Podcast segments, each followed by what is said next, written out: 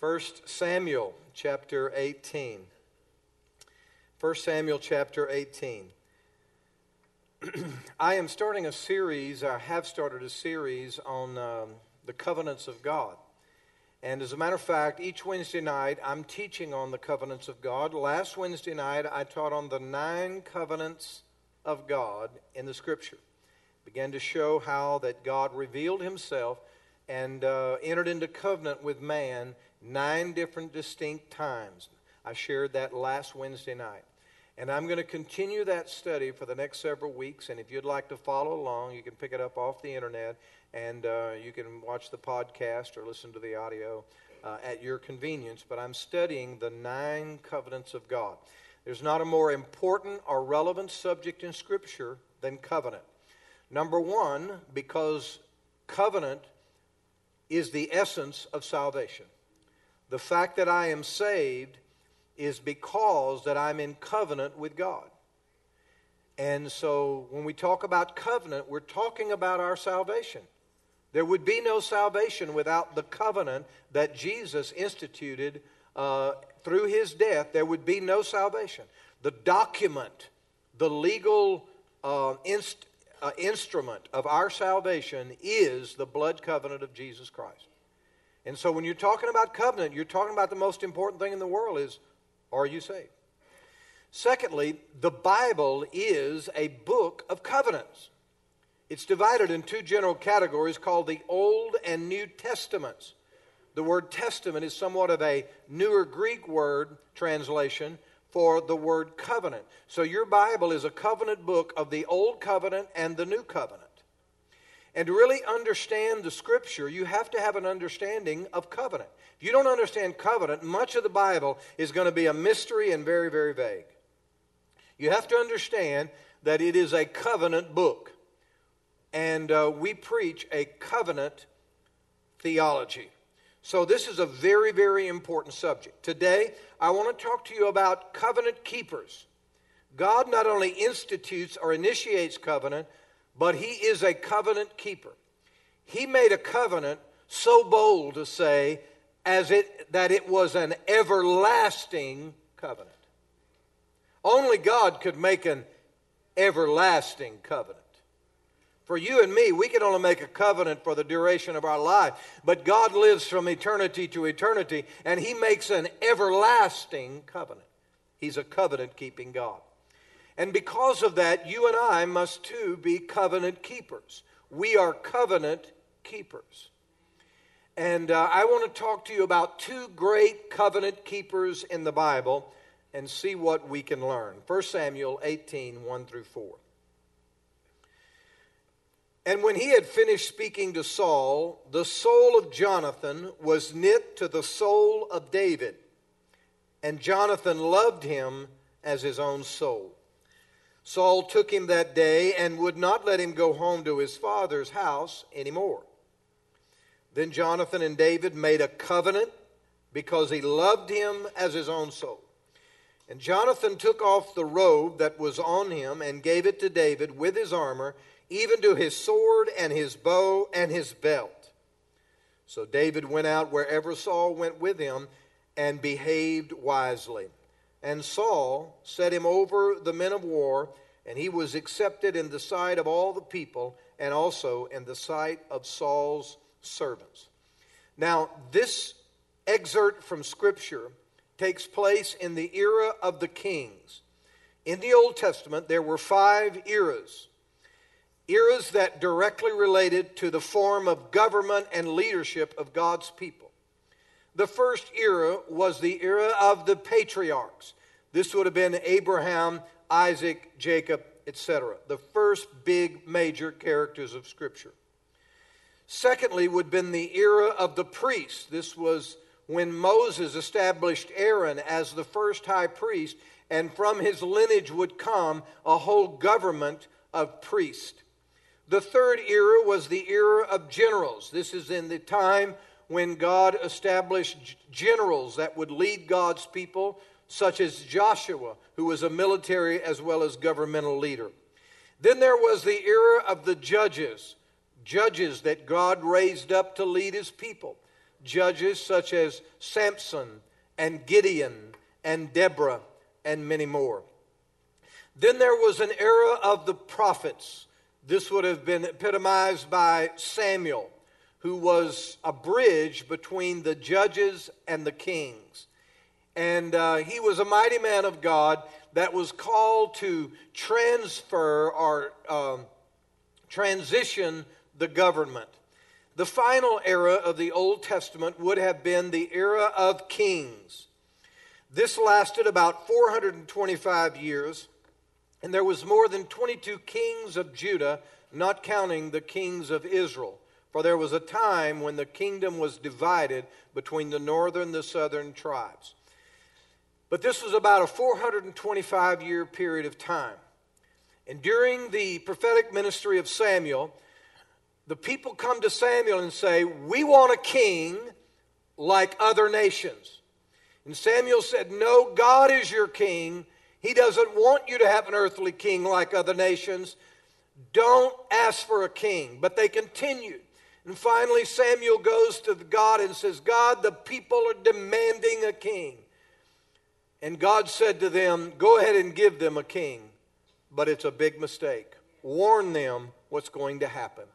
And so Samuel, under the leadership of the Holy Spirit, found Saul and selected him to be the first king of Israel and set him in that place. Now, the interesting thing is, from that moment forward, the spiritual life and health of Israel began to decline. And some of the most evil um, kings Israel ever had reigned during that period. And these kings were ungodly and carried Israel down a path of sin and rebellion against God. So for 425 years, they continued to decline spiritually until the last king of Judah was Zedekiah, and he was taken captive and carried into Babylon, where they became captives. And so it was from that era all the way to 1948, some 2,500 years, before Israel would become a formalized nation again. And it was all because they cried for a king when God said, I am your king. But they rejected his kingship and wanted an earthly king. And because of that, that leadership carried them further, further away from God until they were taken into captivity. And even though there were many returns to Israel and many streams of people coming back to rebuild Jerusalem and rebuild the temple, they were never a sovereign nation again for 2,500 years until 1948. Well, the one lesson we learn from that is God's way is the best way. And what may not seem like a big deal now, in the course of generations, may be a really big deal. It's always better to do things God's way and use His patterns and His plans, even when number one, you don't fully understand it, and number two, it doesn't really seem like it is working really well, and number three, everybody else is doing it a different way. But Israel would not obey God, and because of that, they ended up into captivity. And so let's learn to always do things God's way, regardless of what other cultural trends and what other people might be doing. And so Saul was the first king of Israel. And the Bible says that Saul was God's man for as long as he was small or little in his own eyes. But the prophet said, when you have gotten big in your own eyes, you have inflated your own sense of self worth and importance. Your kingship has gone to your head. He said, You have been rejected, and no longer will you or your children ever be king. So God stripped him of the, di- of the kingship, and he chose another man to be in his place, whose name was David. So the story we're reading is in between that time when God is fixing to move the kingship from Saul's family to David's family. In the 17th chapter of Samuel, we see where David, who is just a shepherd boy, maybe 16 years old or so, he is carrying cheese to his older brothers that were in an extended war with the Philistines under the direct leadership of Saul. And so, as David goes in with a little cheese for his brothers sent from his father's hand, he sees this giant of a man called Goliath that is defying God and the children of Israel. And David, in youthfulness and with a certain sense of destiny on his life, rises up and goes out and fights Goliath, just a boy against a mighty evil man of war. And miraculously, young David destroys Goliath. Now, you can imagine how this instantly caused him to rise meteorically until he was the, the, the star, the idol of all of Israel. And so Saul called him in and made him his armor bearer. And wherever Saul went, David would go with him. And so it positioned David a, to, to be the next king and to gain the favor of all the people. Now remember that Saul was a wicked man. There was a time when the hand of God was upon him and that he prophesied and spoke and was, was a great leader for God. But then he grew large in his own eyes and he got away from God. He disobeyed God and God rejected him and took it away. And instead of having the Holy Spirit upon him, Saul had evil spirits that came and tormented him. And during these times, he would call for young David, who not only was a mighty man of war, but was also a great uh, psalmist. And he would bring instruments, and David would sing to the Lord God of Israel and play instruments, and that evil spirit would leave Saul. An interesting, interesting drama played out in Scripture. But as David continued to gain favor with the people and grew into manhood, Saul made him king over his armies. And the people recognized that wherever David went, there was victory. And wherever David went, there was prosperity and happiness. And the people loved David and they hated Saul. And Saul became very jealous and made up his mind he was going to kill David and did everything in his power to destroy him to the point that ultimately a dictate was made that David was to be executed on sight, and David ran like a fugitive to, to save his own life. But uh, there is a, a, beautiful caveat in this story that I want to talk to you about this morning. It's the story of Jonathan, Saul's son. He was the oldest son, and he was the crown prince. That means that when Saul was off the scene, Jonathan would stand up and become the king. Now, have you ever known a family that, um, that it was pretty much a, a family that didn't have character and, and weren't respectful and, and weren't admirable in any way, but they had one person in the family that was like different. One person in the family that was just honest and integrous and treated people right. And you're like, man, how did that one guy or one gal, how were they raised in that environment and turned out to be a really good person? Have you ever seen that before? Well, I think this is what happened in the, in the family of Saul. In a family of wicked people, there was one guy, his name was Jonathan, that had character, that had integrity, and that just did the right thing. And so he's the crown prince. He's next to be king. And suddenly David comes on the scene out of nowhere and is being, and is being raised up by God with favor with all the people. And the hand of God was upon him. And, and Jonathan is in a position to realize this is the guy that I have to worry about. I'll never be the king if the people love David. I'll never be the king if they're shouting David's name. David is going to take my place. But Jonathan loved David. Their soul was knit together. And as a result, they made a covenant one with another. Two men made a covenant, and they said, We're going to love one another. We're going to be friends. We're going to protect one another. And we're going to defend one another. They made a covenant together. As a matter of fact, remember Jonathan was the crown prince, and he took off that kingly robe, that robe of a crown prince, and he put it on David's back, saying to David, David, I'm going to give you my kingship. He could have fought for it. He could have defended it. He could have said, I have a right. He could have been jealous. Instead, he took off that robe and put it on Saul's back and said, on David's back, and said, I want to give you my robe. And their soul was knit together. Then he took off his belt. This is what he kept his armor on. This was his, his weapons of war. Remember, they were soldiers of the highest order, hand to hand combat, combat, and all their weaponry was on their belt. And he took off that belt, that piece of armor, and he put it around David. And he was saying to David, Your enemies are my enemies. And when you're in a fight, I'm in a fight. And if somebody attacks you, they're going to be attacking me too because we are joined together in covenant relationship. A remarkable, remarkable story. And so David and Jonathan became covenant friends. And they vowed their lives together, and they were faithful and loyal even unto the death. As a matter of fact, on a particular occasion, as you continue to read in chapter 20, uh, David said, Saul, uh, Jonathan said to David, David, I'm going to go talk to my dad. And if there's any way that I can heal this or settle this or speak sense into him, I'm going to welcome you back into the palace and you'll be safe. But he said, if not, I'm going to come back to this spot and you be hiding in the woods and I'm going to release an arrow. And when I send my servant after that arrow, if I tell them, go further, go further, go further for the arrow, you'll know, David, you've got to flee for your life because my father's going to kill you. And he said, All I want to do is I want you to promise me that you'll be faithful to my children and my children's children and my future generation. Don't ever raise a sword against me or mine forever. And he and David made that covenant together, and they were covenant keepers.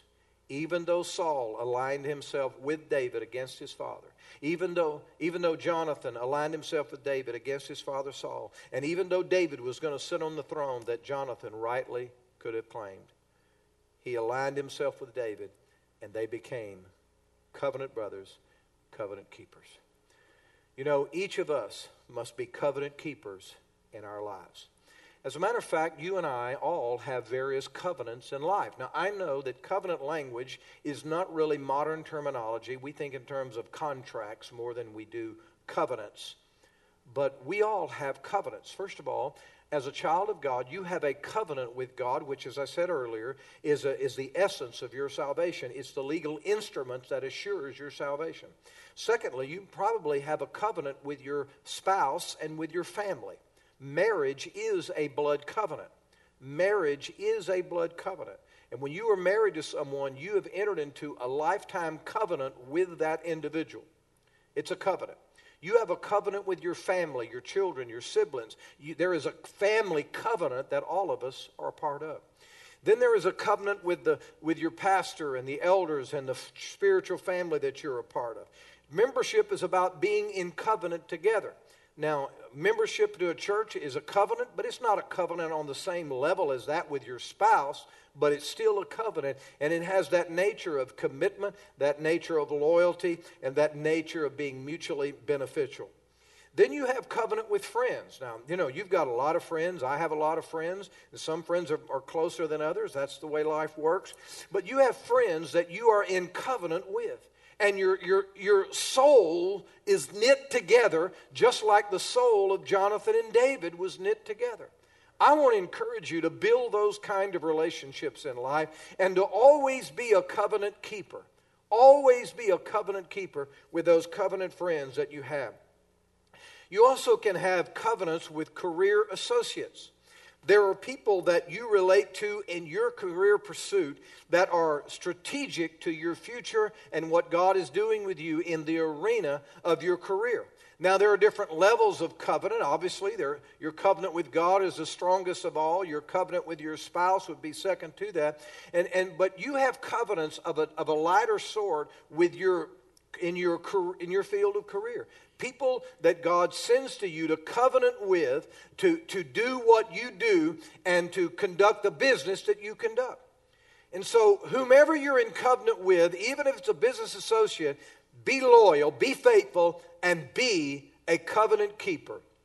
Make sure that you're a man of your word that puts God first and relationship first, and make sure that you keep your word at all costs. Because we, as the children of God, we are covenant keepers. Can you say amen? Now, I want to share with you seven things that we learn from the covenant of Jonathan and David. Seven things we learn from them. First of all, I learned from Jonathan to recognize the hand of God on other people's lives. John, David comes into the, to the a scene as just a teenage boy. The Bible said he was kind of ruddy, he was fair complected, he was handsome, uh, some of the translators believe he probably had reddish or auburn type hair, which is a little inconsistent with the whole uh, Israeli look, but, but he had a unique and he was, he was considered a very handsome man. And this young boy comes in, and, and Jonathan who had never met him. Jonathan raised in the palace, David raised on a, on a sheep farm somewhere, in totally different worlds, different families, different arenas. And yet, when David comes on the scene, Jonathan looks at him and says, The hand of God is on that young man. The hand of God is on that young man. You know, I really believe that a mature believer needs to have a developed sense of recognition, of, of noting who God's hand is upon. Now, you know, if you're in church and you've got pastors and elders and people in, in the ministry, well, th- th- that's kind of a no brainer. But what about in your family? What about in your neighborhood? But what about where you work, in your social uh, involvements? Can you recognize the hand of God on people's lives? You see, I want to know who's, who's God has his hand on. I want to know the people that have been sent for a purpose and for a reason. You know, sometimes when you see someone with the hand of God on their life, they may not even be Christians. They may not even look like they know God. You, you can't tell. You see, there was a man whose name was Saul in the New Testament who, who fought against the people of God, who persecuted the people of God. But the hand of God was on him. He looked like the arch enemy of the church. But all the time, the hand of God was upon him. And of course, he was converted and became the great apostle Paul. But the point is, there was a season when the hand of God was on him, but it didn't look like it. I believe there is a knowing that God will give us so that we can spot people that have some degree of destiny, some degree of anointing, some degree of divine purpose on their life. You need to know who's God, who God has his hand on. The second thing we learn is to recognize the people that God sends into your life. Now, I recognize a lot of people that have the hand of God on them, but I can't tell you that God has sent them into my life. But there are people God sends into your life. You are the answer to somebody's prayer, and somebody is the answer to your prayer. Everything God does, He uses somebody. And you need to know who God is sending into your life. You know, last year, I know for certain God sent a doctor into my life. I know for sure God sent a doctor in my life. There may be someone that has a business opportunity that God sends into your life. There may be someone that's going to influence you or open an opportunity to you. God sends someone into your life. But if you don't ever know it and you can't discern who God is sending, you can get really messed up because you know what? The devil sends people into your life too. And you have to be able to discern who God is sending and who the devil is sending. Have you ever known anyone that someone new came in their life and wrecked their life? Well, obviously, God didn't send that person. They didn't have the ability to discern who God is sending versus who the enemy is sending. So, the second thing I learned is how to recognize the people God is sending in my life. The third thing that I learned from David is to accept God's choices of the people he uses.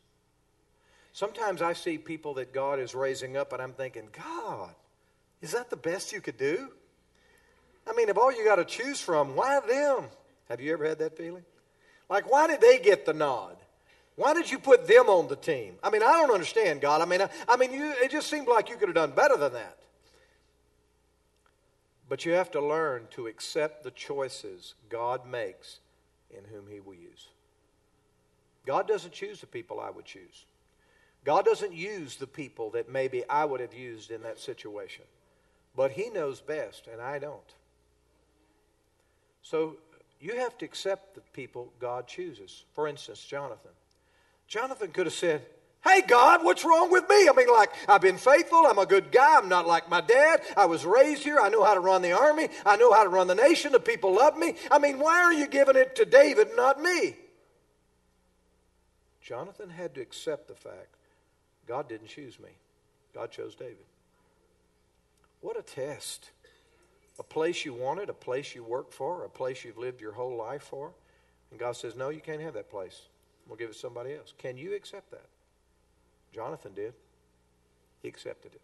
And he facilitated God's plan and gave up what he probably had lived his life for. A lot to be said for that. Number four, to always do the right thing regardless of the personal cost. All right, Jonathan realizes I'm not the man. I just have to accept that. David is the man. I have to accept that. And now I've got to get on board and help God's will. I've got to be a part of what God's doing. But if I do, it's going to cost me everything. I'm going to lose my life. I'm going to lose the kingship. I'm not, it's going to cost me everything. But Jonathan said, I got to do the right thing. You know, and that's what you and I live by every day of our life. I got to do the right thing. How many of you live like that? I got to do the right thing. Here's the catch I don't always know what the right thing is to do. But when I figure it out, I'm going to do it. But the problem is, I don't always know what the right thing to do is because I'm, I'm trying to figure it out. But when I figure it out, I'm going to do it. I've already made up my mind in advance. When I figure out the right thing to do, that's what I'm going to do. It's just that sometimes I don't know what the right thing to do is, and I got to figure it out. That calls me to pray, seek God. That means I got to seek counsel. I got to figure out what the right thing to do is because I'm already committed to doing the right thing. It's just sometimes I don't know what it is. But when I know, the decision's already been made. So remember, always do the right thing, regardless of what it costs you personally. Number five, be a faithful friend. You may not can be taller than you are, or shorter than you are, or thinner than you are, or stronger than you are, or smarter than you are. I don't know. Maybe you, and like me, we're all working with limitations we can't, we can't really change. Some limitations I can change, but I've got some limitations I can't change. But I'm going to tell you what, every one of us can be a faithful friend. I may not can do a lot of things I want to do in life, and I may not can change a lot of things I want to change, but I can be a faithful friend. And every one of you can be a faithful friend. And David and Jonathan were faithful friends. And there's no excuse for not being a faithful friend. It doesn't mean sometimes you won't mess up make mistakes and hurt one another, but if you're a faithful friend, you can always work it out. Few years ago, a friend of mine and I had a little bit of difficulty. And so after a while, we had a disagreement and we talked it out. We went back a little while later and made some apologies and tried to get something worked out. But the friendship never happened again. No problems, no bad feelings, just no friendship. What that told me was there wasn't a friendship there to start with. Because if a friendship can't ride a storm, if a friendship can't have some hurt and pain and disappointments and some things can't go crooked and, and, and, and you know you can't fix it, maybe there wasn't enough relationship there to start with. Because friendships are tested. That's what makes them strong. That's when you know you really got a friend. Is when you look up year after year and they're still there. And you go through stuff that's hurtful and painful, but it never goes away. And somehow we get it fixed because friendship is what, our, is what it's about. So I want to encourage you today be like Jonathan and David and be a faithful friend. Number six, always keep your word. Always keep your word. Sometimes it's difficult, but always keep your word. Whatever it takes, keep your word. When you give your word and then circumstances changes, keep your word anyway. When you give your word and you think you know how things are going to go, but they go just the opposite, keep your word anyway. When it's going to cost you money, keep your word anyway. When you've got to work double hard and you've got to make yourself do it, and it's the hardest thing you've ever done in your life, keep your word. Keep your word. Jonathan kept his word to David. You think about it. When he left David in the woods and he went back to the palace and he talks with his father, and his father has no doubt a very convincing story, and, and all, the, all the cards seem to be stacked against David, and it's David against the world and Jonathan in the middle. He, could have, he, he must have surely thought, you know what? I think David's time to go. I, I think David's gone too far, and I, I think I better stay with my dad, and I better stay with my, the, the popular, and I better stay with the majority. But he, made he gave his word to David and he wouldn't go back on it. And David gave his word to Jonathan, and he wouldn't go back on it. Always keep your word. Number seven, I learned from these men to live your life so as to be a blessing to future generations. I learned from these men to live your life so that you'll be a blessing to future generations. It's not all about me and mine and my life here on earth. But there's generations yet unborn to time that I really hope to be a blessing to. You see, next week I'm going to talk about Mephibosheth. And Mephibosheth was Jonathan's son.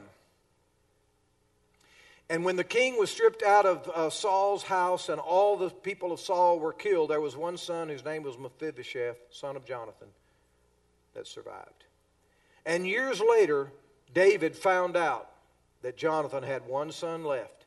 And Jonathan goes, David goes and restores that son into the kingdom because David was a covenant keeper. And the reason David did that is because he and Jonathan had made a covenant. And Jonathan said, This one thing I require of you don't ever raise a sword against me or anybody in my household. And so years later, Saul's dead, Jonathan's dead, and the kingdom's changed, and David's king, and there's one son. And David remembers the covenant he had with father Jonathan, and he saves Mephibosheth. I'll talk to you about that next week. You can watch it on the podcast. Here's the point live your life for future generations. It's not just about doing all and being all I can in my life, but it's about living a way that I can be a blessing to generations yet unborn. Sons and daughters and grandsons and granddaughters that I may never see or may never see me, but I can live a, way, a life today that will affect them in generations to come. One of my favorite studies is the life of David and how that God made such a commitment to David to be, to be faithful to David and to bless David that 10 generations later, God was heard as having said, I cannot destroy Jerusalem because of my servant David. 10 generations later, God is saying, I cannot remove this king because of my word to David 10 generations later. This king was wicked. This king should have been taken out. This king would have been destroyed. It have been totally taken out of his, his lineage. But God said, No, because of David, I can't do it. So 10 generations later, David is still blessing his family. They're getting breaks, and they're getting cuts, and they're getting favor, and they're getting forgiveness when they didn't deserve it, an ounce of it. But they were still getting it because of David. 10 generations had pleased God in his lifetime. I just believe that righteousness is stronger than wickedness. I just believe that love is stronger than hate. I just believe that goodness is better than badness. I believe that light is stronger than darkness. And I believe that if you can live a wicked life and pass that wickedness down to your children, I believe 10,000 times more you can live a life of righteousness and pass it down to the generations after you. So we learn from Jonathan and David. Don't just live to live up your life but live in such a way that you can pass a blessing to generation after generation after generation. And children you'll never see and will never know you can say, you know what, I'm still living in the blessing that my great, great, great, great, great, great grandparents lived in. So live your life so as to be a blessing to future generations. Can you say amen? You can close your Bibles and your iPads and your cell phones and all that other stuff. It's a new day, isn't it, Chris? In the world today, there's 7 billion people. Alive today, there are 7 billion people. And of those 7 billion people, there's two categories. And all of them fall into one category or the other. There's this one category called those in covenant with God.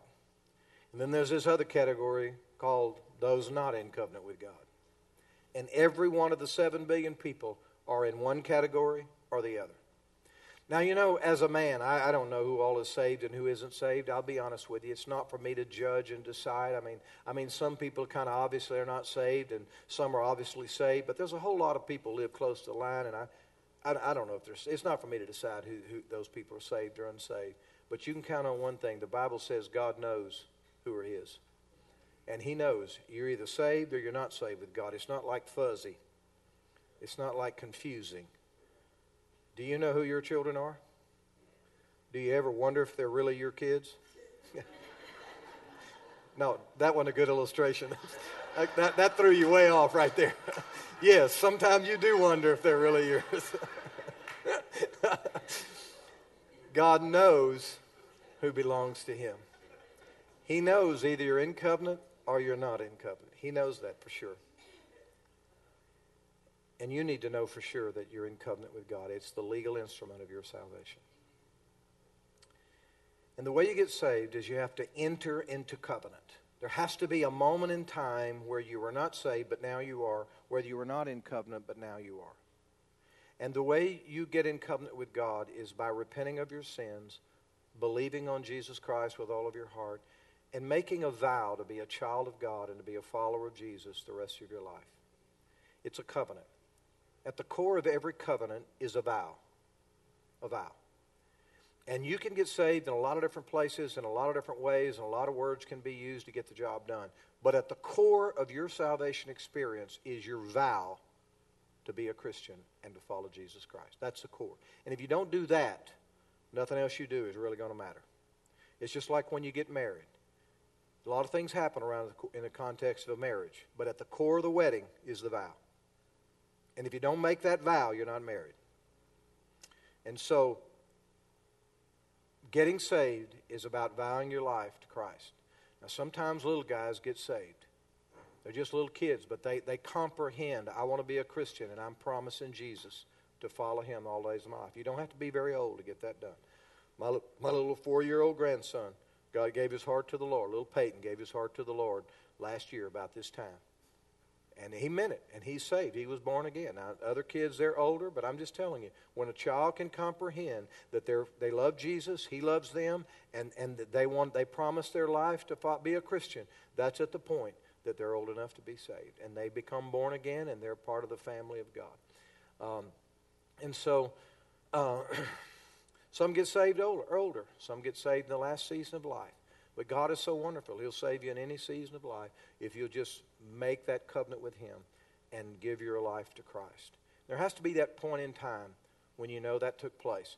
If you're here today and you can't go back to the time and place and, and the moment that you made that commitment to Christ and you know in your heart there was a link made, your soul was knit to God, and, and you made that commitment to be a child of God, then I want to encourage you to make sure your covenant with God is in place right here today, we'll help lead you to the Lord and, and lead you in a prayer that will give you that, that, that uh, assurance that you're saved.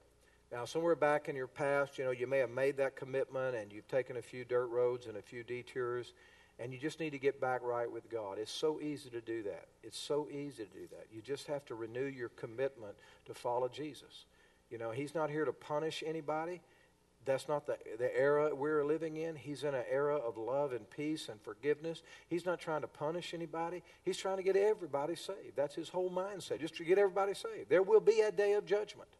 It's coming, but not today. Today is the day of salvation, the Bible said. Today is the day to give your heart to the Lord. If you've been away, come back. God's not mad at anybody. He loves everybody. He's doing everything he can to get people saved. God sent his son to get people saved, not lost, get them saved. So eh, his desire is to save people. So if you've made that commitment sometime in your life and you got away, make a new commitment today. Give your heart to the Lord and make sure that you're in covenant with God and you're a part of the, the family of God through covenant relationship.